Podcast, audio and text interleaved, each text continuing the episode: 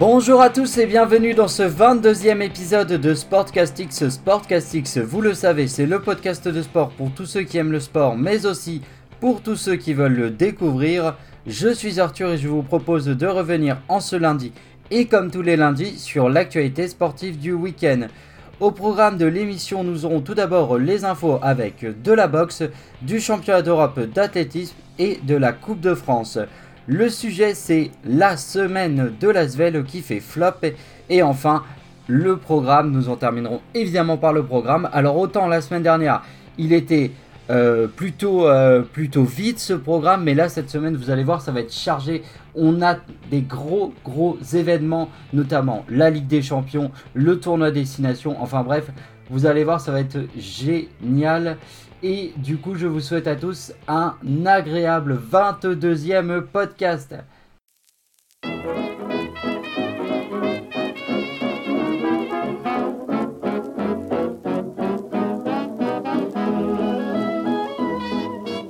Alors aujourd'hui j'ai fait le choix de vous sélectionner trois infos avec tout d'abord la boxe et Yoka qui remporte sa première ceinture. Évidemment je parle de Tony Yoka. Donc vendredi soir, Tony Yoka combattait pour une première, euh, première ceinture. Donc c'est la ceinture Union Européenne. Alors c'est une ceinture qui n'a pas forcément énormément, énormément de valeur euh, au sein de la boxe. Je vous expliquerai un peu pourquoi. Il était opposé au Belge qui venait tout simplement de monter de catégorie, donc qui était en, en, mi-lourd et qui est donc passé en point lourd, Joël euh, Tamboué Djeko. Victoire du boxeur français par abandon lors, du 12e, euh, de la 12e reprise. Alors, c'est donc une première ceinture qui n'a pas grande valeur. Pourquoi? Parce que contrairement aux autres, aux autres euh, compétitions, notamment par exemple des championnats de boxe d'Europe d'athlétisme, pardon, excusez-moi, eh bien il n'y a pas vraiment tous les meilleurs qui concourent à la ceinture. Non, on choisit deux boxeurs et on les décide de, on, les fait s'affronter pour la ceinture.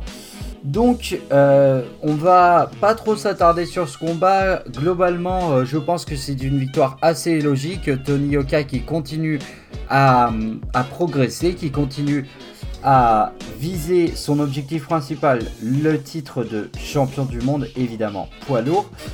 Euh, la suite, la suite elle est beaucoup plus alléchante en revanche puisque il a un combat prévu en mai apparemment. Il aura un combat prévu en mai, on ne sait pas encore euh, le nom de l'adversaire. Par contre, on sait qu'il voudrait en faire un deuxième et là il vise les États-Unis avec le fameux Joe Joyce. Alors Joe Joyce, on en avait déjà parlé dans le podcast.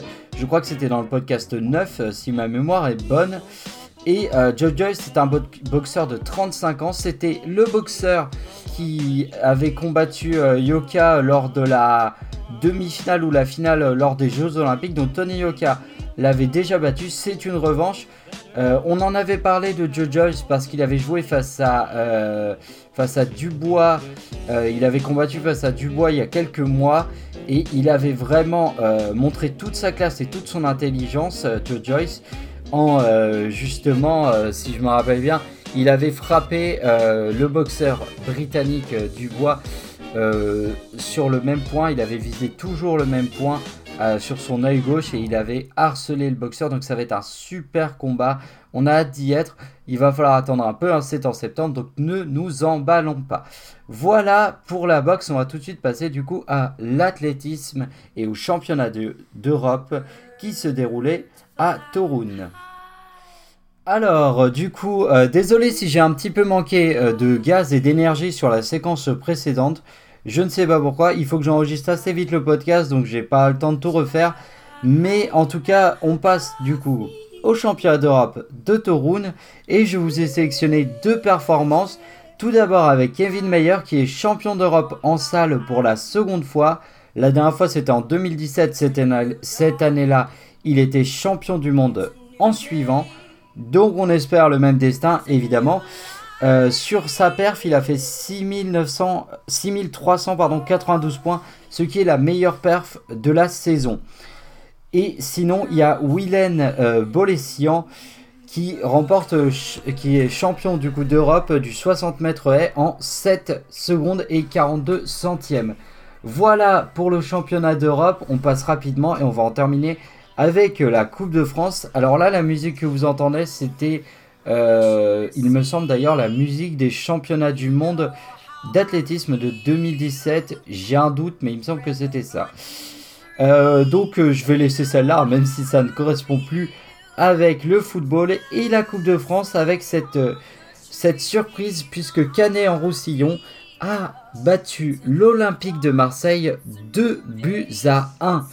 Voilà, donc euh, globalement, qu'est-ce qu'on va retenir? Est-ce que c'est plutôt on retient la défaite de l'OM Moi, en Coupe de France, j'ai envie de dire, c'est pas la première fois qu'une équipe euh, professionnelle de première division se fait attraper par une équipe euh, amateur ou semi-professionnelle. Et à mon avis, ce ne sera pas la dernière. Donc, en plus, en cette période où il y a le Covid, où il n'y a personne dans les stades, et vous savez, la Coupe de France, c'est surtout l'occasion euh, de se retrouver dans nos petites villes, dans nos petits villages autour, euh, autour d'exploits et autour du sport. Donc euh, le public est vraiment important. Et ben ça fait plaisir de voir que même sans public, les amateurs peuvent renverser, peuvent gravir des montagnes. Et franchement, ouais. Donc je vais plutôt retenir la victoire de Canet en Roussillon plutôt que la défaite de l'OM. écoutez, bah, l'OM perd, l'OM est en train de se restructurer, il y a une fin de saison à faire. C'est vrai que c'est dommage ça aurait pu leur filer un peu d'enthousiasme pour la fin de la saison, mais bon. C'est comme ça, que voulez-vous, tant pis pour les Marseillais. Euh, voilà pour les infos du jour, on va tout de suite pouvoir passer au sujet du jour et à Lasvel. Allez, c'est parti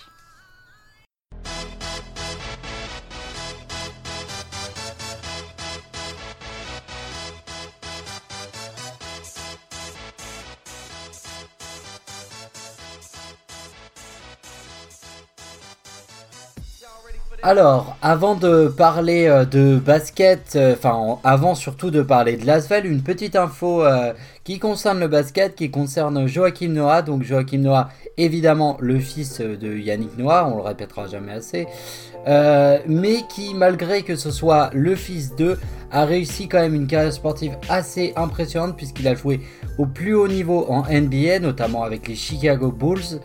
il a 36 ans et il met donc fin à sa carrière. Alors il a joué, euh, je crois qu'il a 22 sélections en équipe de France, mais l'équipe de France a rarement été... Euh, enfin, c'était pas vraiment son truc à Joachim Noah. Il a un destin assez particulier avec euh, l'équipe de France. Je crois qu'il avait joué surtout pour l'équipe de France parce que au niveau de, de sa grand-mère du côté paternel, donc euh, la maman de, Yannick Noah ou, le grand-père, je ne sais plus, euh, bah, euh, pour faire plaisir, quoi, on va dire, et donc porter ce maillot tricolore.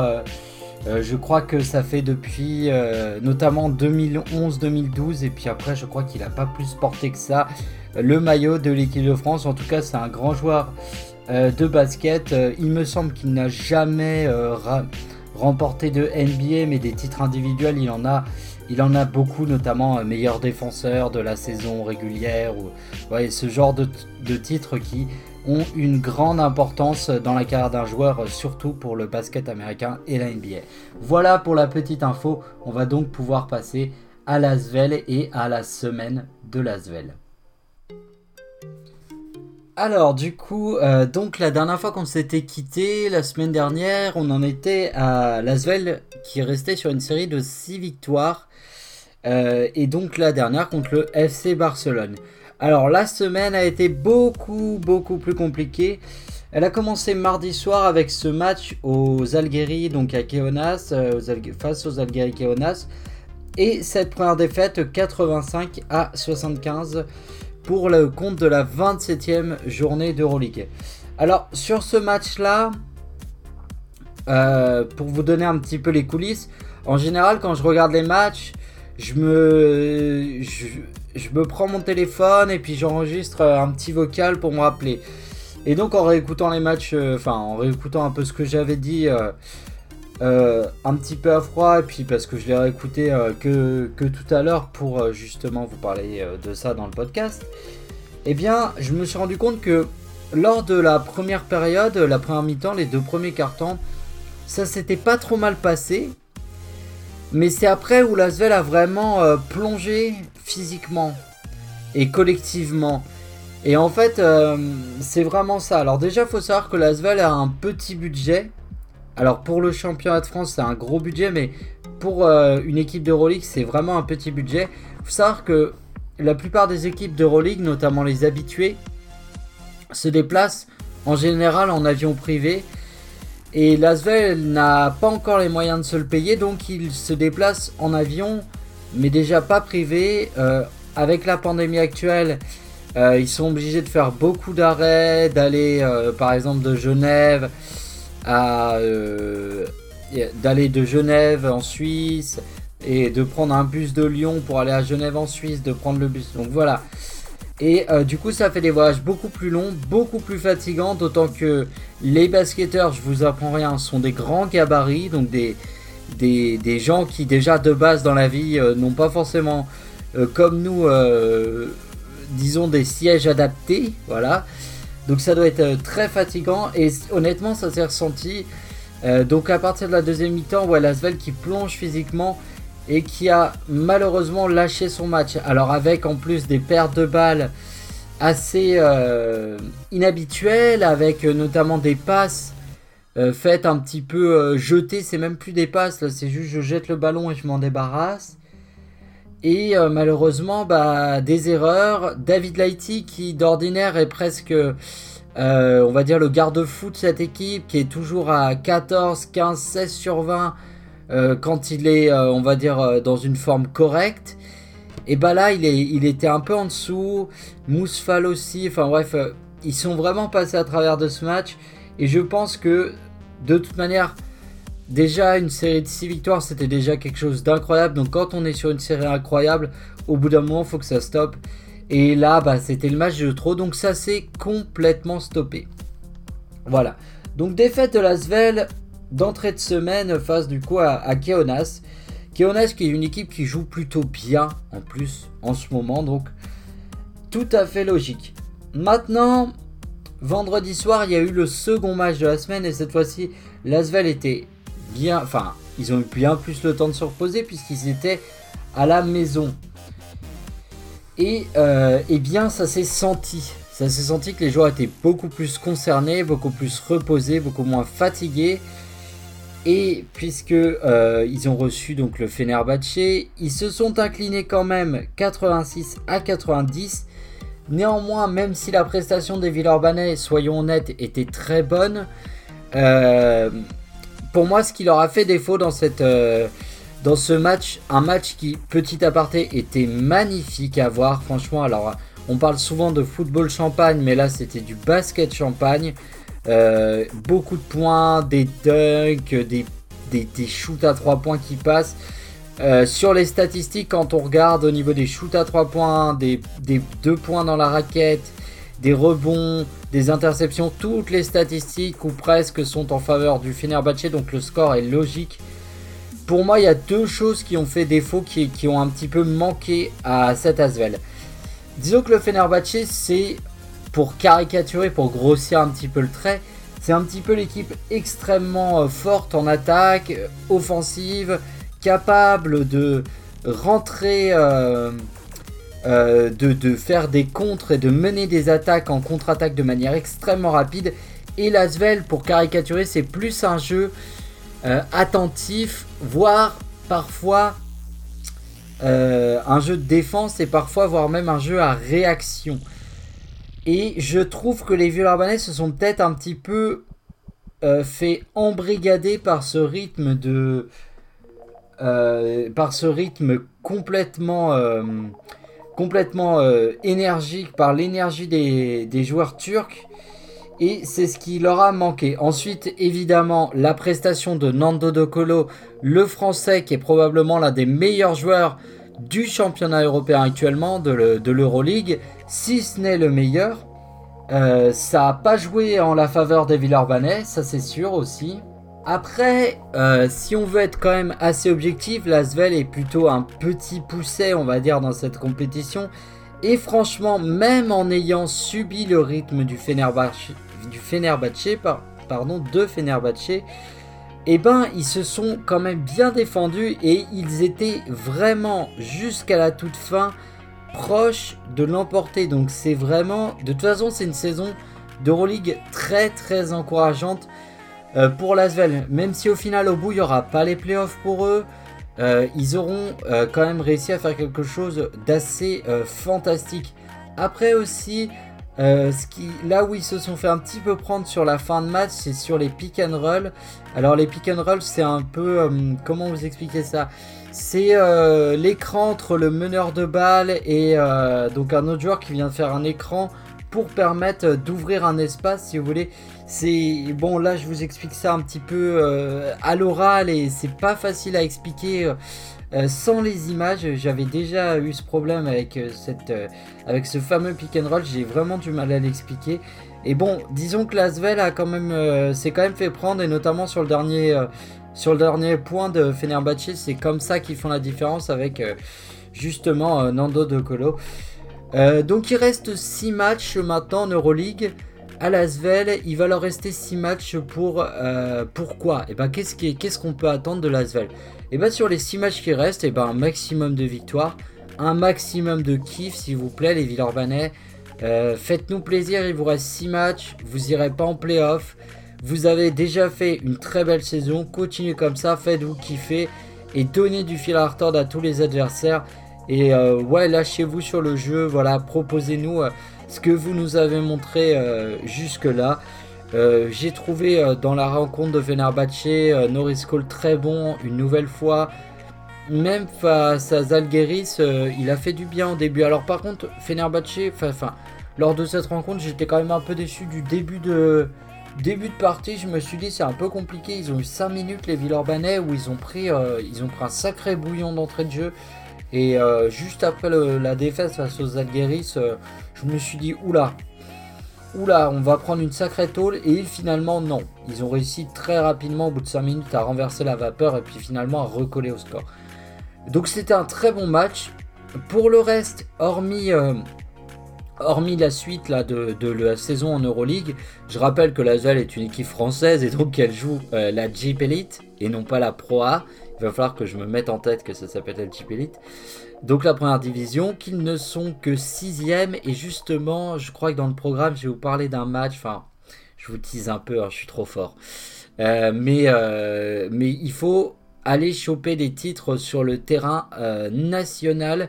L'Asvel, depuis l'arrivée de Tony Parker, a gagné certes des titres sur le terrain, national, mais il en reste encore des titres à aller chercher.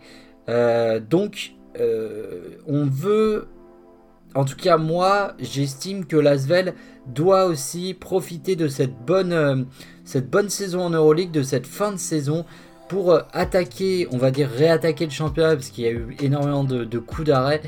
Et voilà, donner tout, aller au playoff et, puis, et puis gagner ce championnat de France. voilà, ne pas se laisser avoir par Dijon, par Nanterre, par voilà par euh, Limoges, ces équipes-là qui sont euh, qui sont des équipes de très bon niveau, qui, sont aussi des équipes habituées à jouer la Coupe d'Europe, pas l'Euroleague mais la petite Coupe d'Europe. Euh, on verra d'ailleurs à l'avenir si, si on a peut-être une, autre équipe française en Euroleague. C'est, c'est quelque chose qui se discute au sein de l'Euroleague parce que le marché français, je vous avais déjà aussi expliqué ça par rapport au football, mais c'est pareil au basket, le marché français, il faut savoir que euh, je vous apprends rien, mais la France est un pays de 60 millions d'habitants. On a quand même dans ce pays un pouvoir d'achat assez élevé. Euh, il y, a une vraie part de marché à aller chercher. Donc euh, s'il y a possibilité, peut-être qu'à l'avenir, on a un deuxième club français en Euroleague. voilà pour la voilà pour le basket. On va pouvoir terminer ce podcast et aller se diriger vers le programme. Et comme je vous l'ai dit, ça va être une semaine de fou. Allez, c'est parti, on envoie la musique.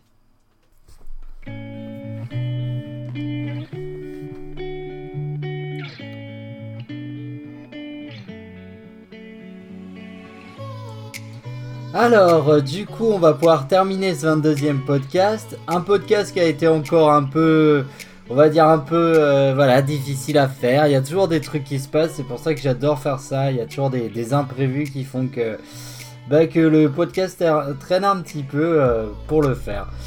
Alors, du coup, lundi. Alors, lundi, c'est pas vraiment. Euh, normalement, je vous dis pas le lundi, mais là, j'avais juste envie de vous dire que ce lundi, du coup, commence l'ATP à Doha et que c'est surtout le retour de Roger Federer. et il y a Gasquet qui joue à 16h30 face à, Blaise euh, Rolla. Alors c'est bien parce que là actuellement, je vous dis ça, mais j'enregistre le podcast, il est 17h23, donc à mon avis, je suis pas devant. Enfin, j'ai l'impression en tout cas que je suis pas devant du tennis là actuellement.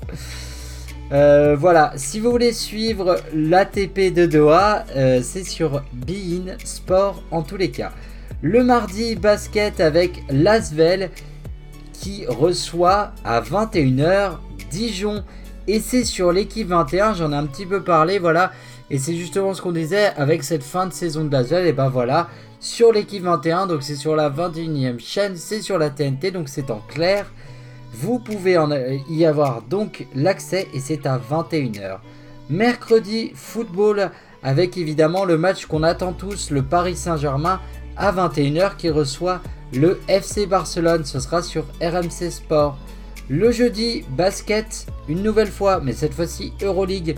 Lasvel à 20h45 qui reçoit l'Alba Berlin. C'est sur RMC Sport 6. Vendredi, handball. Euh, le TQO, alors le TQO c'est le tournoi de qualification olympique, c'est donc la première journée, c'est la France, c'est donc l'équipe de France de handball qui reçoit à 21h la Croatie et c'est sur TMC donc là aussi c'est en clair donc vous n'avez aucune excuse. Le samedi encore du sport, encore du sport en clair et encore du sport collectif puisqu'il s'agit du rugby et le tournoi des 6 nations avec ce fameux Angleterre France à 17h45 et ce sera sur France 2 évidemment. Le crunch, on l'attend tous, on espère qu'on va casser la gueule aux Anglais, bien évidemment. Le dimanche, pour terminer cette semaine, alors, normalement nous avons donc l'affiche de la Ligue 1 qui est le Paris Saint-Germain face à Nantes et normalement c'est sur Canal+. Nadala, c'est le grand match de la journée des gains. Sauf que là, j'ai l'impression que les, les programmateurs, ils se sont un petit peu gourés parce que l'affiche de la Ligue 1, elle est à 17h05 et c'est tout simplement Monaco 4ème qui reçoit le LOSC premier et ce sera sur Canal Plus Sport. Euh, évidemment, il y a d'autres événements sportifs dont je ne pourrais pas parler, notamment le TQO avec des matchs contre le Portugal et euh, la troisième nation. Ce sera tout au long du week-end, donc euh, restez euh, aux aguets. Je crois, alors si je ne me trompe pas, il y a peut-être aussi la Formule 1 qui reprend ce week-end. Donc restez vraiment vigilants. Il y a tellement de choses que je ne peux pas tout mettre dans ce programme. Voilà pour le programme de la semaine. Vous avez vu, c'est très très dense, c'est très très chargé. Euh, je vous cache pas que ce week-end, je me suis énormément reposé. J'ai regardé très peu d'événements. Euh, en fait, j'ai suivi vraiment en travers la plupart des événements. J'ai vraiment regardé le match de basket et après le reste, j'ai suivi en travers. C'est pour ça. J'avais aussi envie de faire un podcast beaucoup plus court, donc on va pas traîner de trop. Euh, vous dire, vous dire quoi pour terminer Vous remercier pour euh, vos lectures, enfin pour vos lectures. je vous remercie de m'écouter remercier de vos partages, de vos commentaires, de votre soutien. Vous m'aidez énormément dans cette aventure et je veux vraiment vraiment vous remercier parce que euh, ça fait vraiment chaud au cœur, ça fait vraiment plaisir.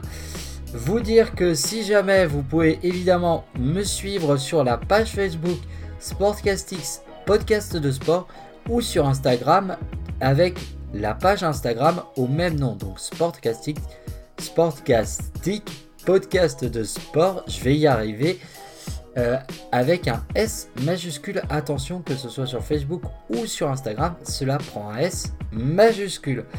Voilà, je vous remercie. Je vous dis aussi qu'il y aura peut-être un débrief euh, dans la semaine si j'ai un petit peu le temps. Euh, voilà, du coup, je vous remercie et je vous souhaite à tous une agréable semaine pleine d'émotions, j'en suis sûr. Allez, salut tout le monde